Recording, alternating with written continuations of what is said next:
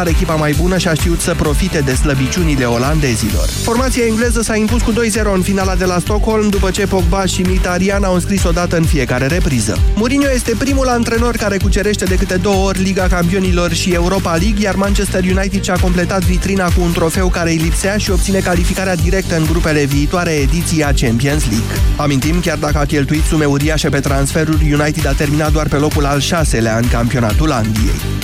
Claudiu Cheșeru a marcat pentru Ludogoreț, dar echipa lui a pierdut finala Cupei Bulgariei 1-2 cu Botev Plovdiv. Intrat în minutul 55 la scorul de 0-2, atacantul român a reușit doar să reducă diferența. Din 2011, de când a promovat, Ludogoreț domină copios prima ligă bulgară, pe care a câștigat-o an de an. În schimb, și-a trecut doar de două ori în palmares cupa, în 2012 și 2014. Marius Copil a ajuns în ultimul tur al calificărilor pentru Roland Garros. Principal favorit al preliminarililor, el a trecut cu un dublu 6-2 de Ilia Ivashka din Belarus. În meciul pentru accederea pe tabloul principal, Copil îl va întâlni mâine pe germanul Peter Gojowczyk, numărul 141 ATP. CSM CSU Oradea a câștigat finala mică a Ligii Naționale de Basket Masculin. Campioana sezonului precedent s-a impus la limită 72-71 în deplasare în meciul decisiv al confruntării cu CSU Sibiu, care a condus la pauză cu 39-35. Will Franklin a înscris coșul victoriei în ultima secundă, iar bosniacul Pașalic a fost și el în mare formă la Bihoreni, a avut 7 coșuri de 3 pentru un total de 27 de puncte. Amintim, în finala pentru titlu, U Banca Transilvania Cluj o conduce cu 2-0 pe Steaua CSM Exim Bank. Următoarea partida a seriei Cel mai bun din 5 se va disputa mâine la București. Atât la știri, trecem la dezbatere România în direct cu Moise Guran. Mulțumesc, Sorin! Bună ziua, doamnelor și domnilor! Astăzi dezbatem despre nevoia societății noastre de a avea reglementată activitatea de lobby și implicit dezincriminată activitatea de trafic de influență. Imediat începem! Europa FM, pe aceeași frecvență cu tine. Europa FM.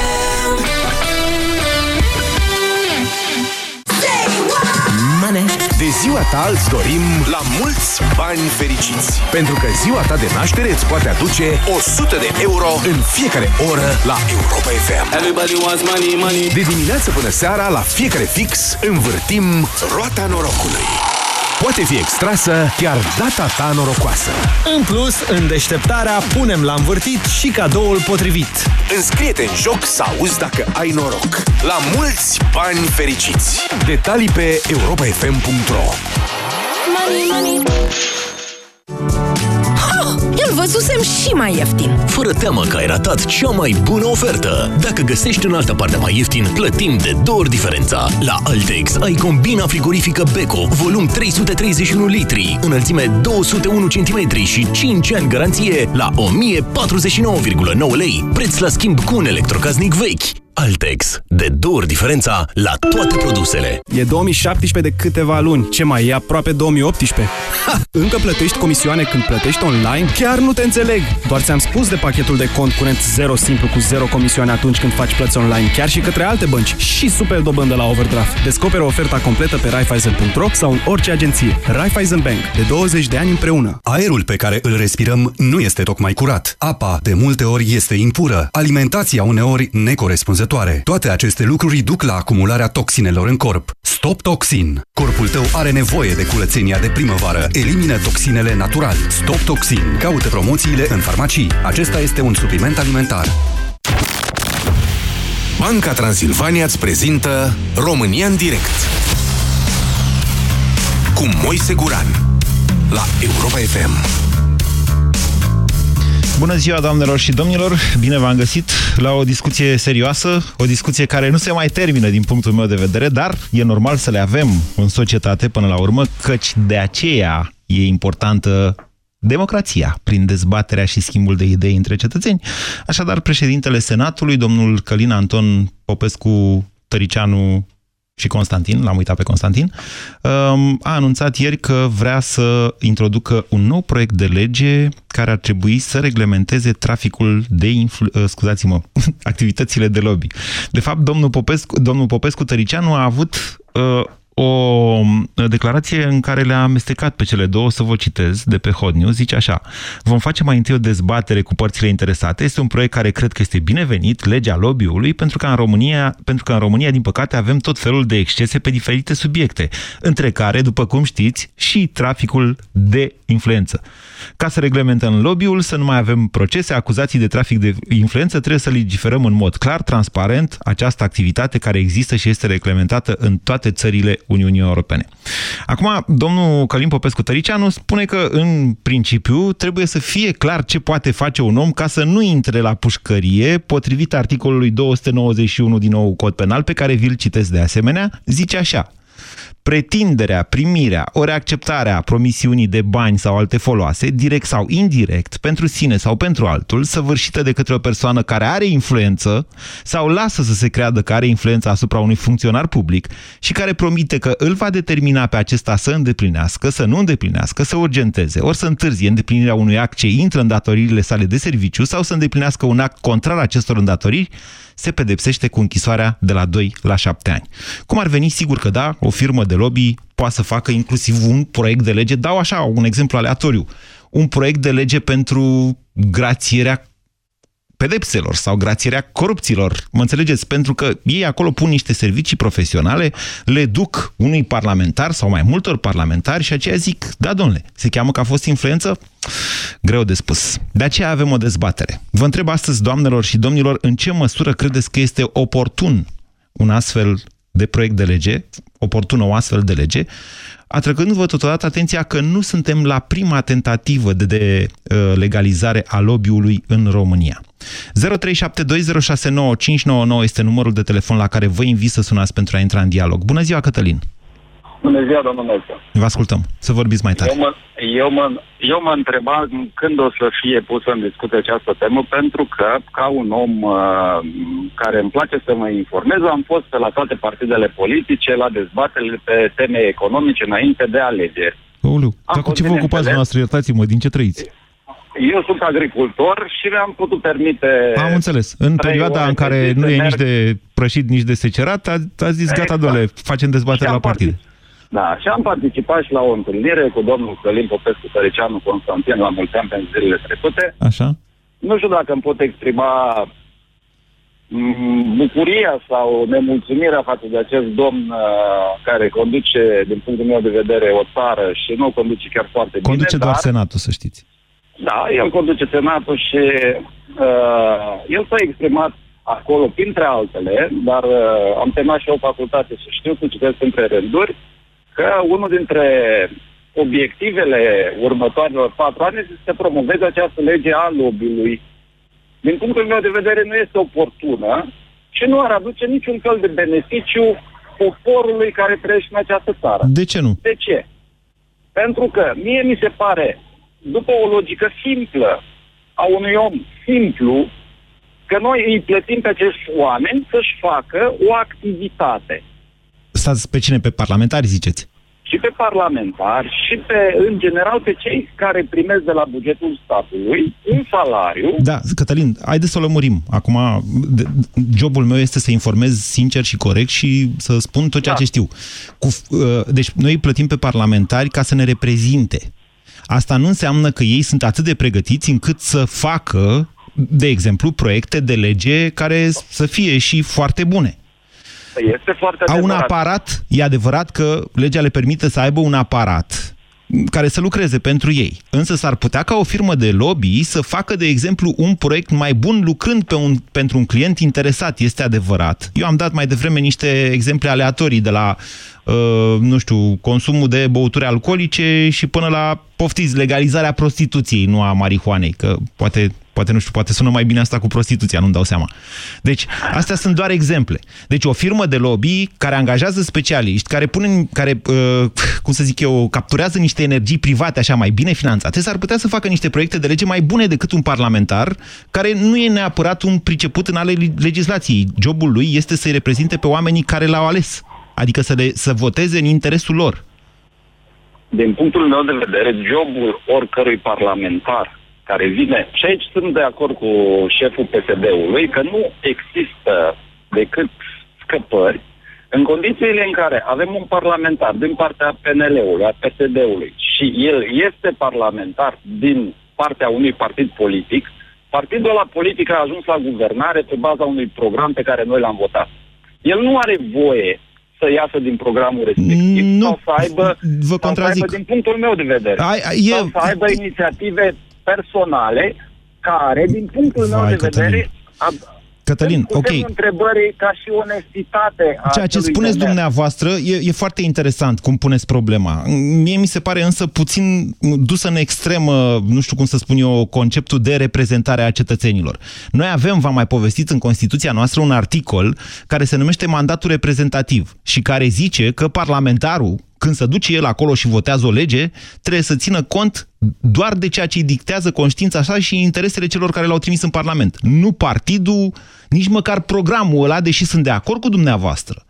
Din punct de vedere al spiritului democrației, programul de guvernare este până la urmă un contract politic între cetățenii care votează un partid, să spunem, da, și parlamentarul care se duce acolo. Ceea ce nu înseamnă însă, vorbim în partea lor trecând, ținând cont de Constituția României, că parlamentarul este un executant ad literam al programului care s-ar putea să conțină tot felul de parascovenii. Să ne înțelegem, oamenii votează după promisiuni. Mulțumesc, Cătălin. 0372069599. Să ne întoarcem la asta cu lobby-ul. Bună ziua, Marco! Marco? Marco?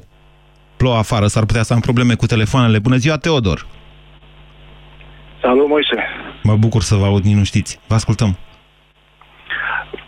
Apreciez inițiativa cu lobby-ul. Așa. Acum...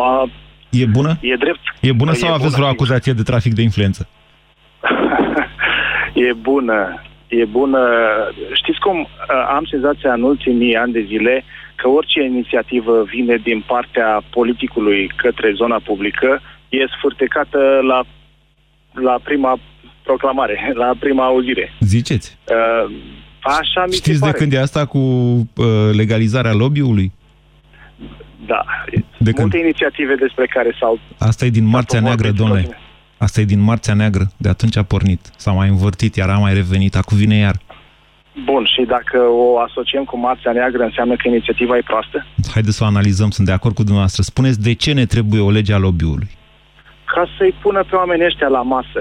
Acum în România, zona politicului și zona mediului privat de afaceri și zona privată intră în contact unii cu alții prin așa numită problemă oarecum penalizată de lege, numită trafic de influență. Da. Oamenii ăștia n-au voie să stea la masă, să discute, să gândească. Nu asta înseamnă trafic de influență. Pozitiv?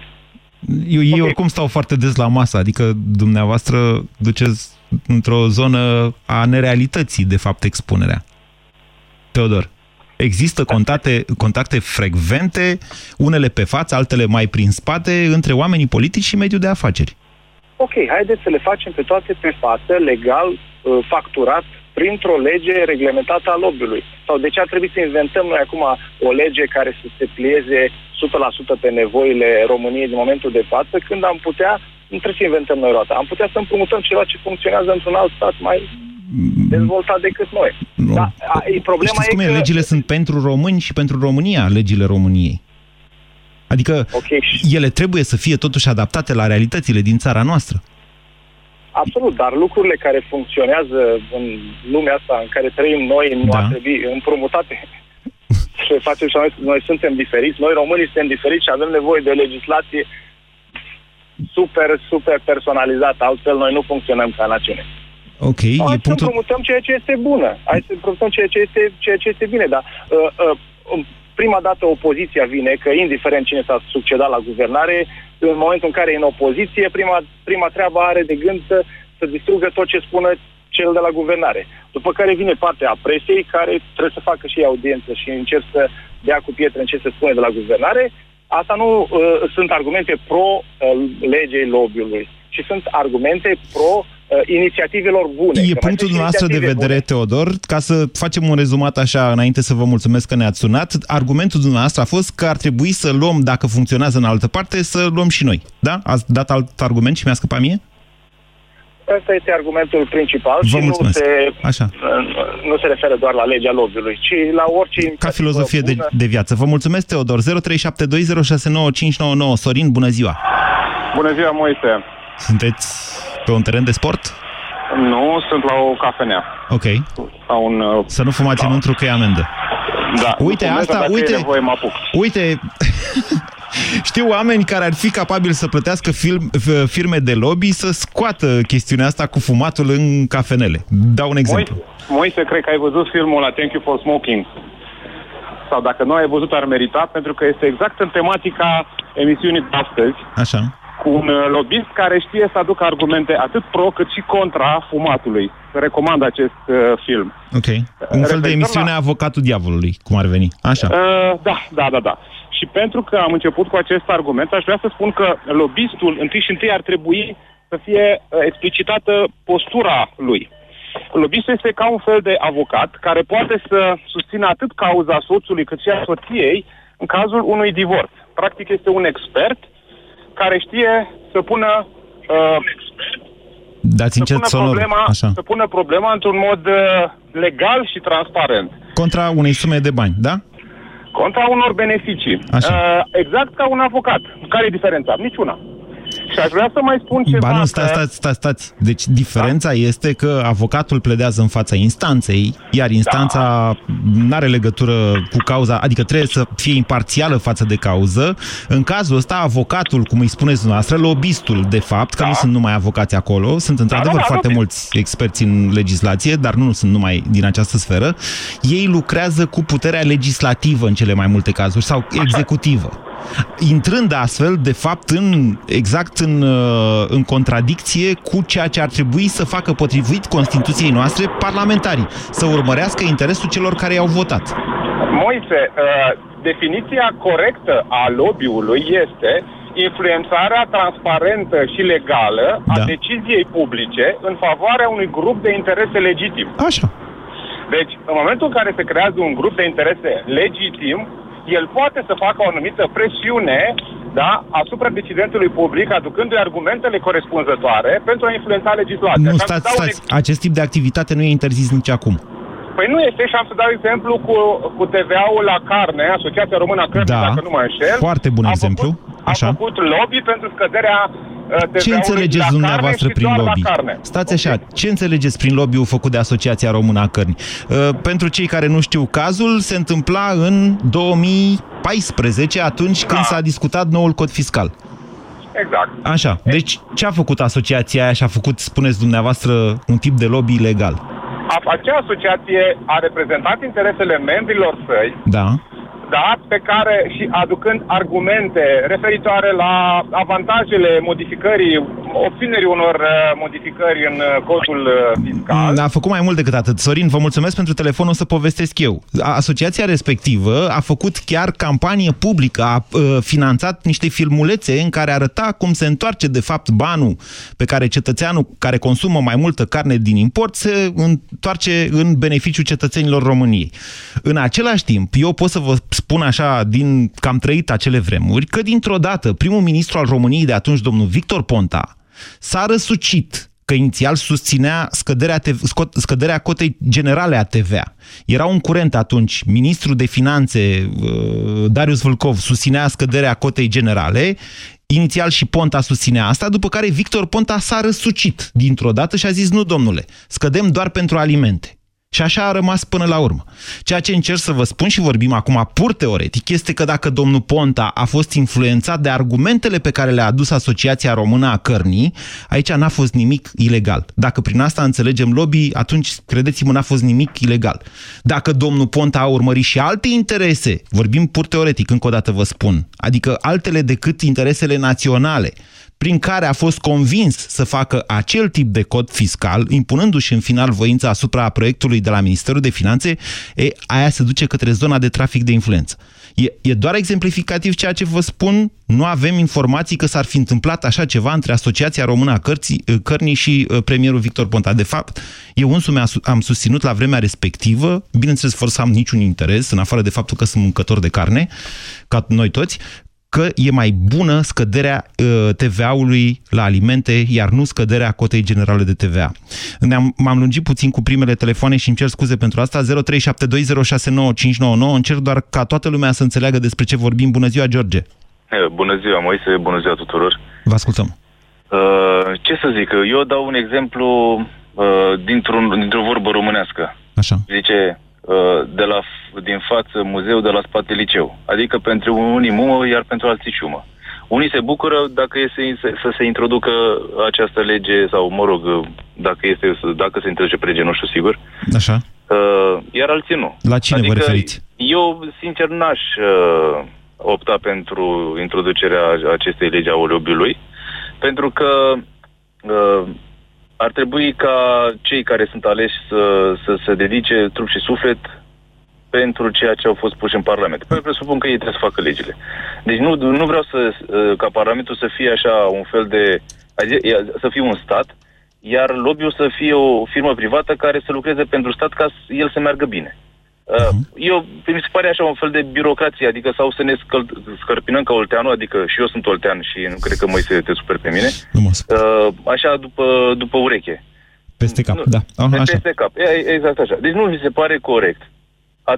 Dacă este în America, și a zis la început că în America este legală, ei, eu cred că fac partea asta mai mult pe partea politică în alegeri. Nu știu dacă se implică și în dezvoltarea legilor și așa mai departe. Este definită și în anumite țări europene, dar încă o dată, tocmai pentru a separa anumite tipuri de activități. De ce?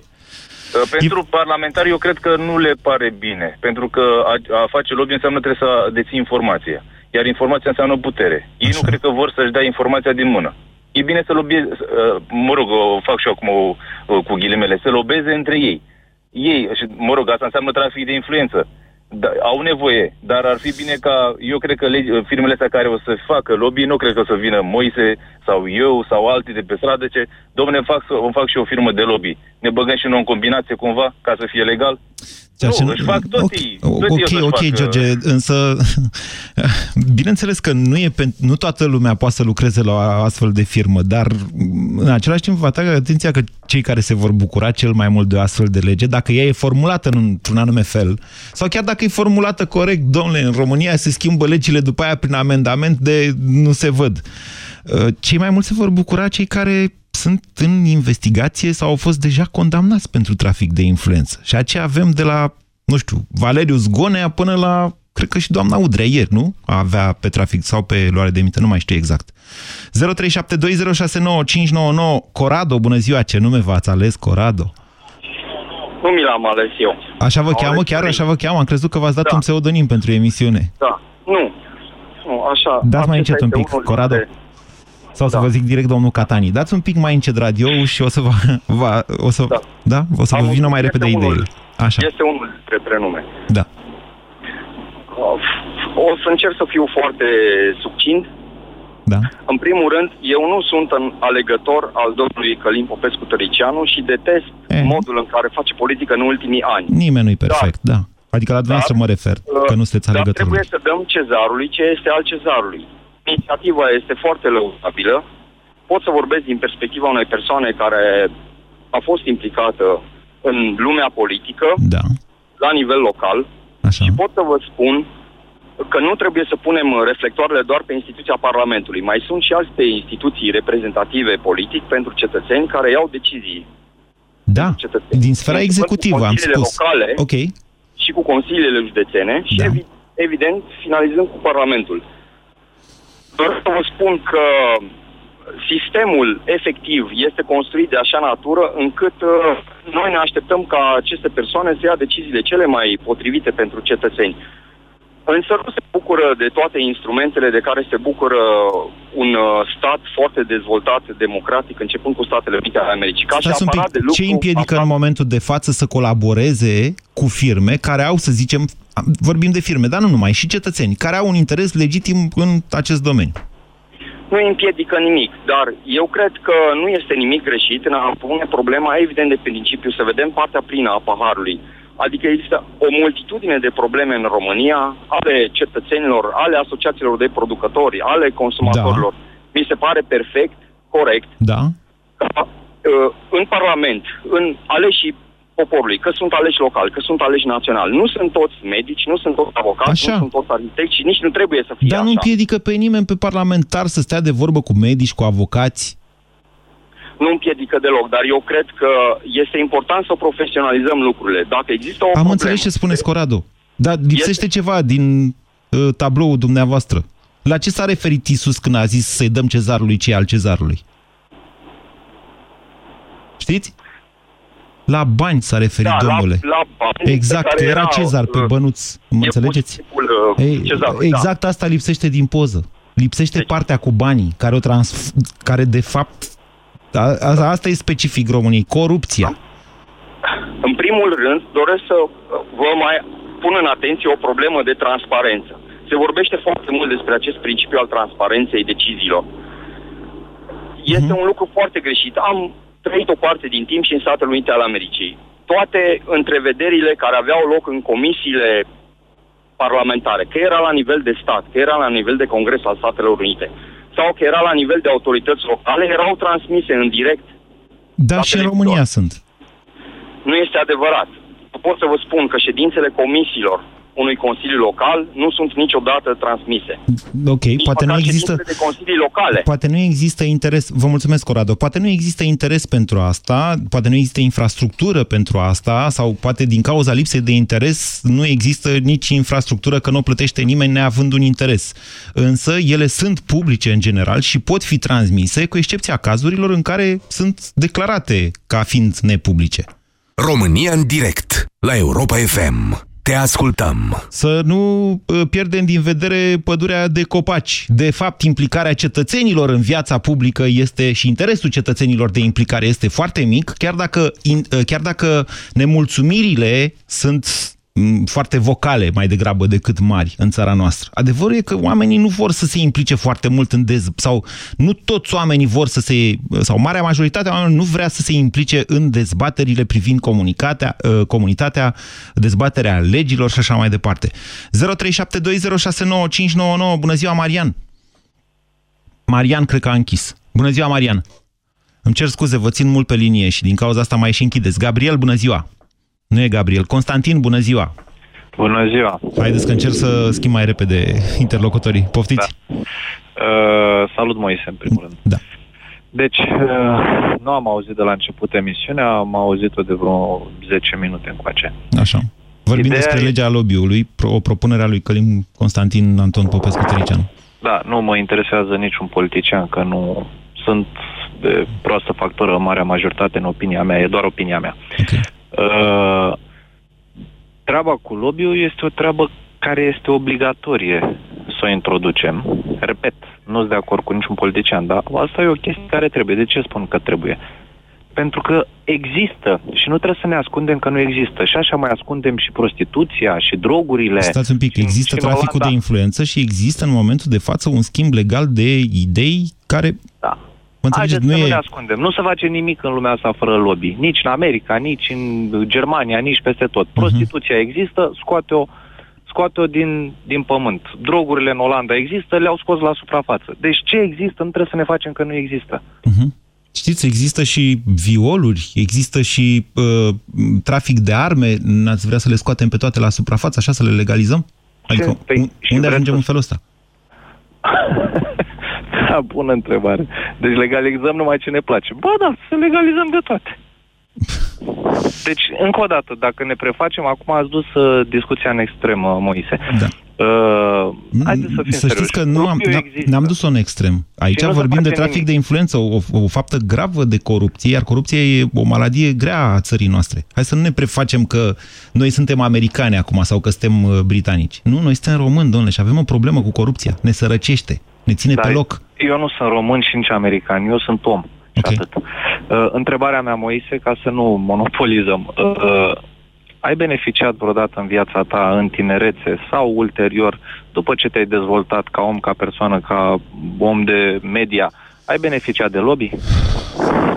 Adică dacă m-a sunat cineva să mă întrebe dacă vreau să fac asta sau asta? Dacă cineva vreodată ți-a pus vreo vorbă bună undeva sau te-a recomandat? Probabil că da.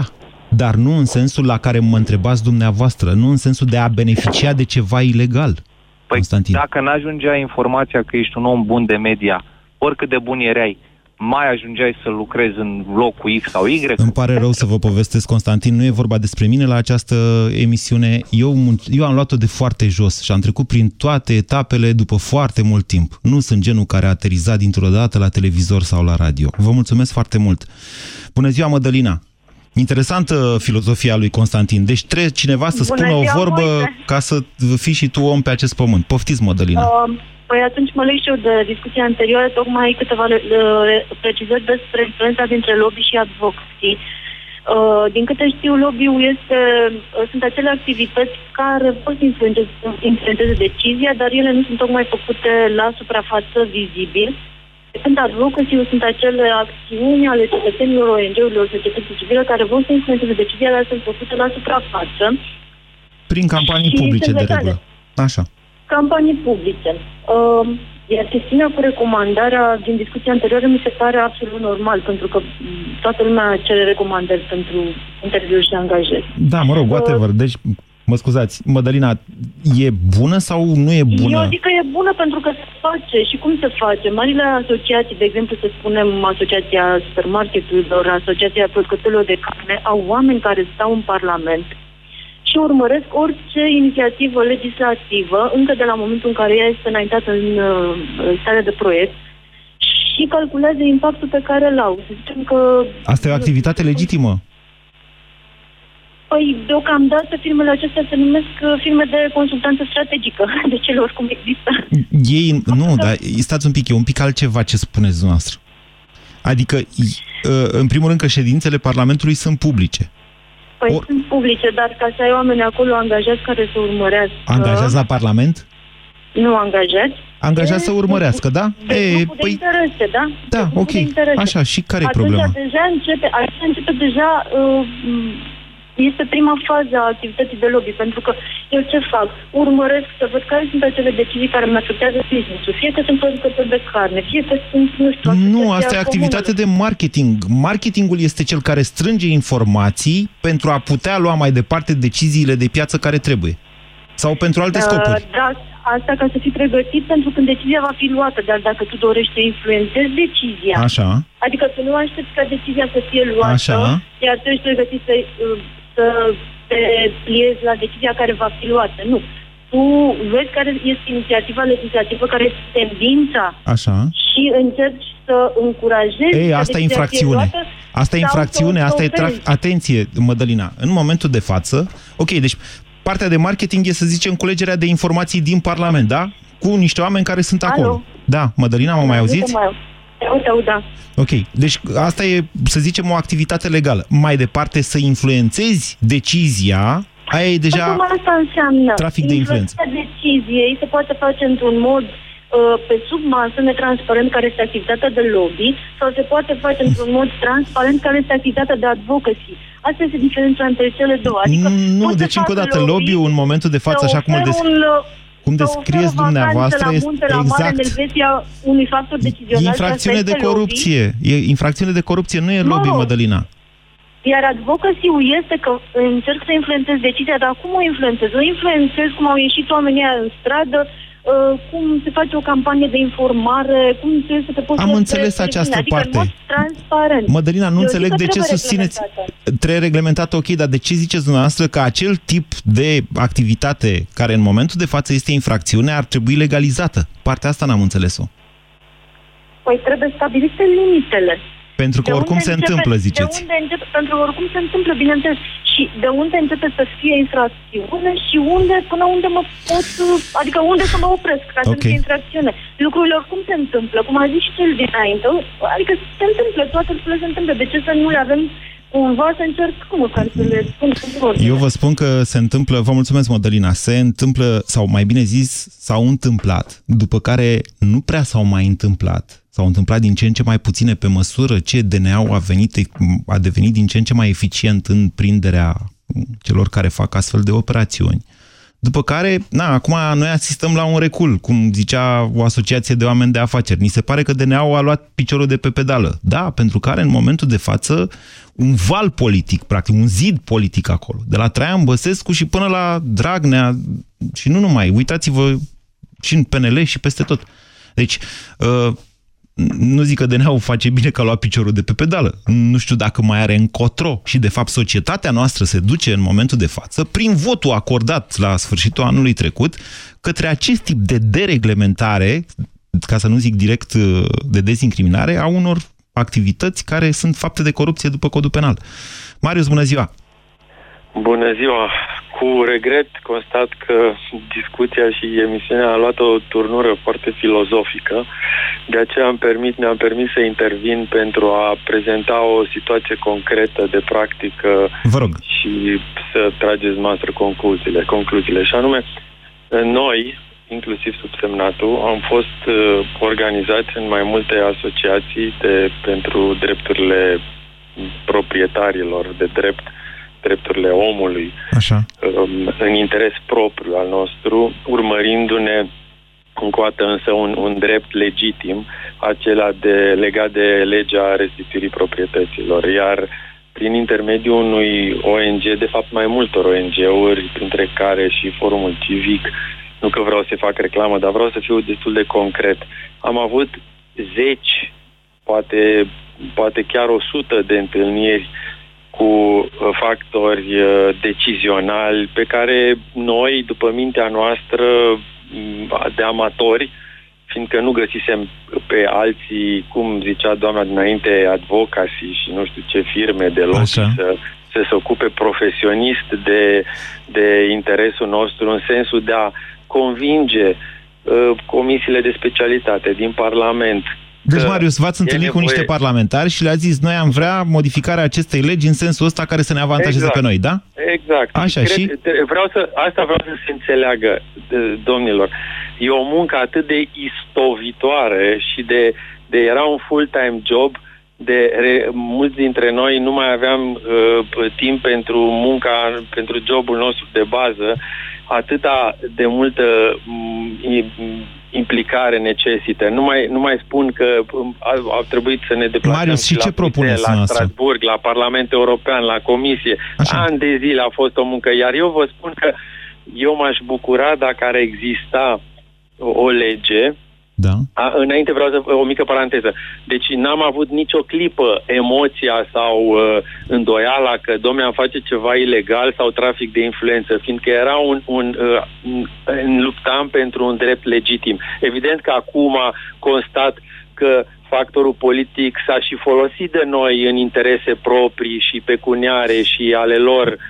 Asta fac în general politicienii, dar încă o dată. Cu cumpărătorii de drepturi litigioase și așa mai departe. Dar eu vreau să vă spun că noi, când ne-am luptat pentru această lege, am făcut-o din toată convingerea, nu s-a pus niciodată problema de trafic de influență și vă spun că am făcut-o fiindcă nu am găsit aceste firme de advocacy sau lobby, pentru mine sunt aceleași, nu sunt de acord cu ce a zis cea dinainte. Deci dumneavoastră spuneți așa, Marius, că dacă exista legea la vremea respectivă, o astfel de lege a lobby-ului, ați avut și dumneavoastră niște firme cu care să lucrați.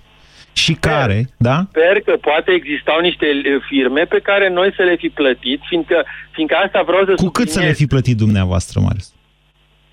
Nu știu, cât ar fi cerut. Puneam mână de la mână, dar altfel, să vă spun de ce sunt necesare. Marius, dar dacă la un moment dat, ascultați, am înțeles ce spuneți și astea sunt argumentele pe care le aduce și Tăriceanu până la urmă. O meserie. Deci gândiți-vă că noi ne-am dus la negocieri fără experiență de negociere, fără cunoștințe de... Dar nu vă interzicea legea să vă luați niște experți cu dumneavoastră sau să aveți experiență de negociere? Întrebarea e următoarea. Dacă la un moment dat o firmă din asta, Marius, vă cere o sumă atât de mare de bani, încât dumneavoastră vă dați seama că banii respectivi vor fi redistribuiți? Nu, domnul Moise, mi se pare că deveniți prea filozofic. Eu sunt convins că dacă va fi legalizată, vor exista firme, vor exista concurențe între firme și prețurile vor fi accesibile. Ok. Deci nu vă contrazic pe tema asta. Eu am o problemă, v-am zis, doar cu o eventuală dezincriminare a traficului de influență. Nici măcar că dacă... N-am eu o problemă, domnule. Deci dacă societatea noastră vrea această dezincriminare, sigur, societatea va face asta prin aleșii săi, prin parlamentari. Vreau totuși să fim cu toții în cunoștință de cauză, să știm către ce ne ducem. Vă mai citesc încă o dată din codul penal, mai avem timp de un telefon sau două. Pretinderea, primirea ori acceptarea promisiunii de bani sau alte foloase, direct sau indirect, pentru sine sau pentru altul, săvârșită de o persoană care are influență sau lasă să se creadă că are influență asupra unui funcționar. Bună ziua, Ovidiu! Ovidiu, bună ziua! Bună ziua, Moise, bună ziua ascultătorilor! Întâmplător, am auzit acum pe final emisiunea și subiectul este unul de actualitate chiar și în ziua de astăzi. Sunt absolvent al primului masterat de lobby din România din 2004-2006 la Timișoara. Timișoara însă și este un centru foarte puternic prin Academia de Advocacy condusă de Radu Nicosevici și Corina Dragomir. Referitor la tema discuției de astăzi, din 2000 se încearcă legiferarea, adică practic legiferarea lobby-ului în România. Da. Cred că de vreo 4 ori deja a fost. Mai exact, Ovidiu, ce ar trebui să conțină această legislație încât să puteți face astfel ceea ce acum nu puteți face?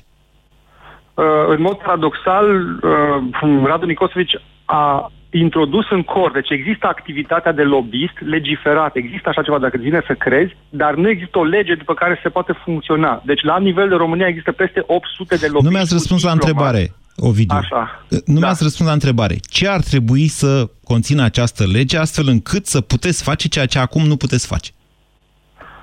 Să se evidențieze clar care sunt acțiunile și inacțiunile care fac parte și devin parte penală și ceea ce avem dreptul ca noi să facem. Practic, influențarea onestă și justă a politicilor publice nu este incriminabilă. În momentul în care totul este la vedere, adineauri vorbea, nu știu dacă este colegă cu mine sau nu, o doamnă, care spunea că lobby-ul este trafic de influență și advocacy-ul nu. Greșit. Lobby-ul este componenta advocacy-ului, iar tot ceea ce se întâmplă în campaniile de advocacy sunt doar la suprafață, la vedere, nu există nicio urmă, să nu ai nicio îndoială. Deci eu mă întorc acum pe definiția acestei infracțiuni de trafic de influență. Și înțeleg în felul următor că dumneavoastră, ceea ce doriți, este să puteți pretinde să primiți sau să acceptați promisiuni de bani sau alte foloase pentru a determina, prin influența pe care o aveți, un funcționar public, da? Să îndeplinească, să nu îndeplinească, să urgenteze ori să întârzie îndeplinirea unui act ce intră în datoriile sale de serviciu. Și acum îți dau un exemplu. Un exemplu oarecare. Da. Asociația Femeilor Gravide din România dorește să promoveze o lege prin care, lege care nu există și care le-ar favoriza, sau asociația, habar n-am, românilor cu retard sau whatever, nu contează. Le-ar aduce dreptul la o viață mai bună, mai frumoasă. Și în loc să se adreseze direct, domnule, în loc să se adreseze direct parlamentarului, sau alesului, sau domnului Tăriceanu. Lăsați-mă un pic să termin, ca să înțeleg diferența. Okay. Deci în loc să se adreseze direct aleșilor și să spună, iată, acestea sunt argumentele noastre, spuneți dumneavoastră, ar trebui să aibă dreptul să se adreseze unei firme care să zică lucrăm noi cu ăla, avem influența asupra lui. E abia începutul acestei dezbateri. Ea e mult mai grea decât vă imaginați dumneavoastră și așa cum a și reieșit de pe în parcursul acestei emisiuni, sigur că sunt interese legitime, dar sunt și interese de care, uite, ne zbatem de 4 ani sub tot felul de forme de dezincriminare a corupției. Vă mulțumesc! Ați ascultat România în direct la Europa FM, o emisiune susținută de Banca Transilvania. Uneori, nici nu știi cât de repede trece timpul. Parcă mai ieri abia rosteai primele cuvinte sau învățai să mergi cu bicicleta. Sigur nu ai uitat cui ai dat primul tău sărut și nici lacrimile de pe obraz la absolvirea școlii. Așa cum nu uiți nici inelul pus pe deget și nici bucuria de a ține în brațe pentru prima dată copilul. Hai să retrăim împreună cele mai frumoase amintiri. Intră pe europafm.ro și înscrie-te la întâlnirea de 17 ani. Europa FM, pe aceeași frecvență cu tine. Știi momentul ăla când termin de plantat florile și îți dai seama că n-ai cu ce să le uzi? Vino la Dedeman și ia-ți set furtun de grădină și accesorii la numai 23,99 lei. Dedeman. 25 de ani construiți împreună. Un studiu arată că bărbații se uită prima dată la ochii unei femei, apoi la picioare. Pentru ochi ai machiaj, dar pentru picioare ce folosești? URACTIV TREN combate retenția de apă și îți redă încrederea în tine. Pe orice femeie frumoasă, picioarele o scot în evidență. Tu cum îți îngrijești picioarele? URACTIV TREN și ai picioare suple din nou. Caută promoțiile în farmacii. Acesta este un